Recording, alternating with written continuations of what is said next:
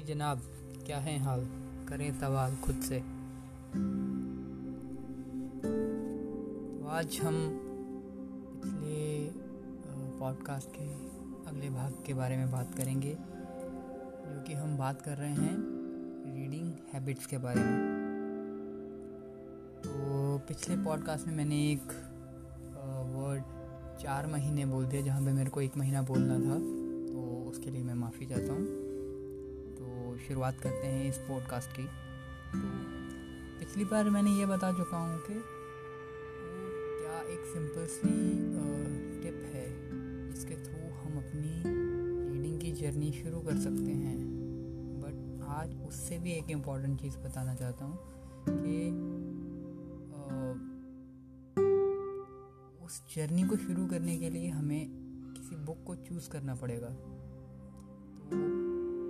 तरीके की बुक्स होती हैं सेल्फ हेल्प बुक होती है सॉरी सेल्फ हेल्प बुक होती हैं जो किसी तरीके से हमें आ, हमारी पर्सनैलिटी को इम्प्रूव करने के लिए उसमें बताई गई होती हैं बातें या फिर नॉन फिक्शन बुक्स होती हैं फिक्शन बुक्स होती हैं कुछ बायोग्राफीज़ होती हैं काफ़ी तरीके की बुक्स हो सकती हैं। आप उनमें से किसी भी तरीके की एक, एक किसी भी जॉनर की एक बुक को चूज़ करके पढ़ना शुरू कर सकते हैं।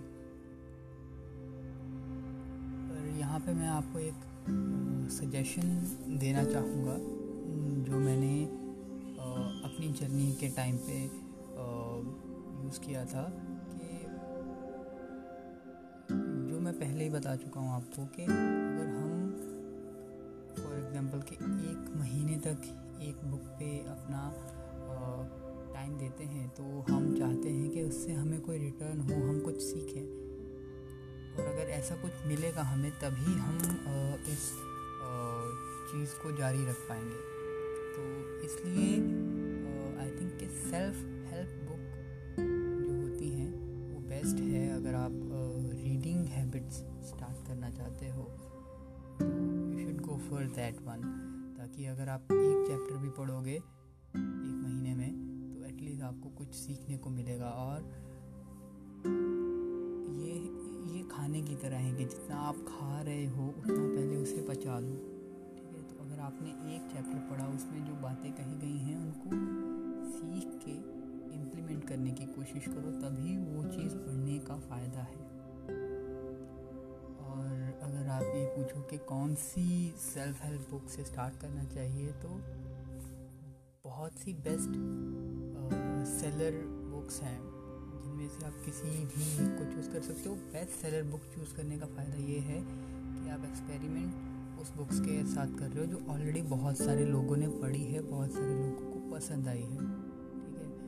और आप उसके रिव्यूज़ अमेज़ॉन किंडल पे चेक कर सकते हो, या खुद गूगल कर सकते हो कि कौन कौन सी हेल्प सेल्फ हेल्प बुक्स हैं जो आपको पढ़नी चाहिए, जिनसे आपकी पर्सनैलिटी में कुछ मतलब आपको फ़ायदा हो सकता है। अगर आप मेरी पर्सनली रिकमेंडेशन पे जाना चाहोगे तो आई थिंक सबसे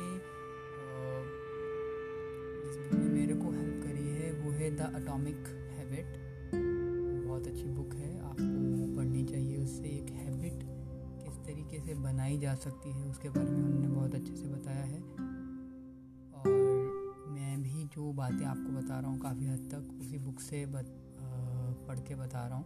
तो आई थिंक एक अटोमिक हैबिट हो गया या फिर आप रॉबिन शर्मा की बुक यूज़ कर सकते हो the five A M club rich dad poor dad